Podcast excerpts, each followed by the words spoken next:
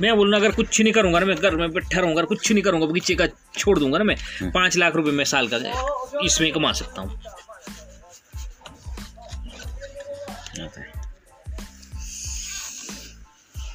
अगर हम करना चाहे पर हम कर करने ही नहीं है ना इसमें काम वाले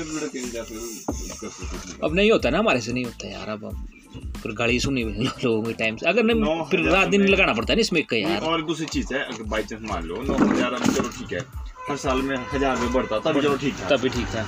इस साल पंद्रह साल भी अगर दस साल भी जॉब करेगा तो मैं उन्नीस बीस हज़ार हो जाएगा बंदे की सैलरी पर उन्नीस बीस हज़ार तो वैल्यू आज की डेट में नहीं वैल्यू उन्नीस बीस हज़ार की। नौ हज़ार तो ऐसे जैसे बहन दो हज़ार रुपये ठीक है? मार्केट से मैं यहाँ से रोड गया तो बीस हज़ार खर्चा आता है। ऐसी फालतू गई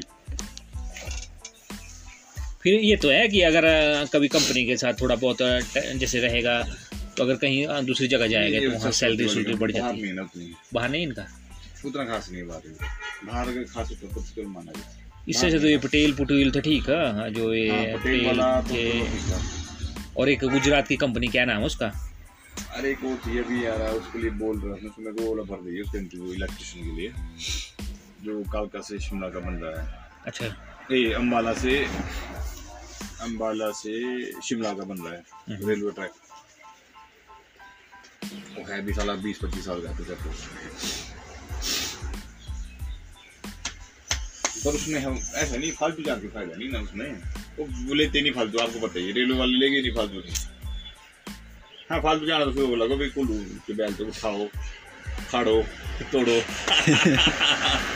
हाँ उसके लिए तो ठीक है फिर इलेक्ट्रिशियन हो गया या फिर सिविल साइड्स हो गया वो ठीक है उसके लिए।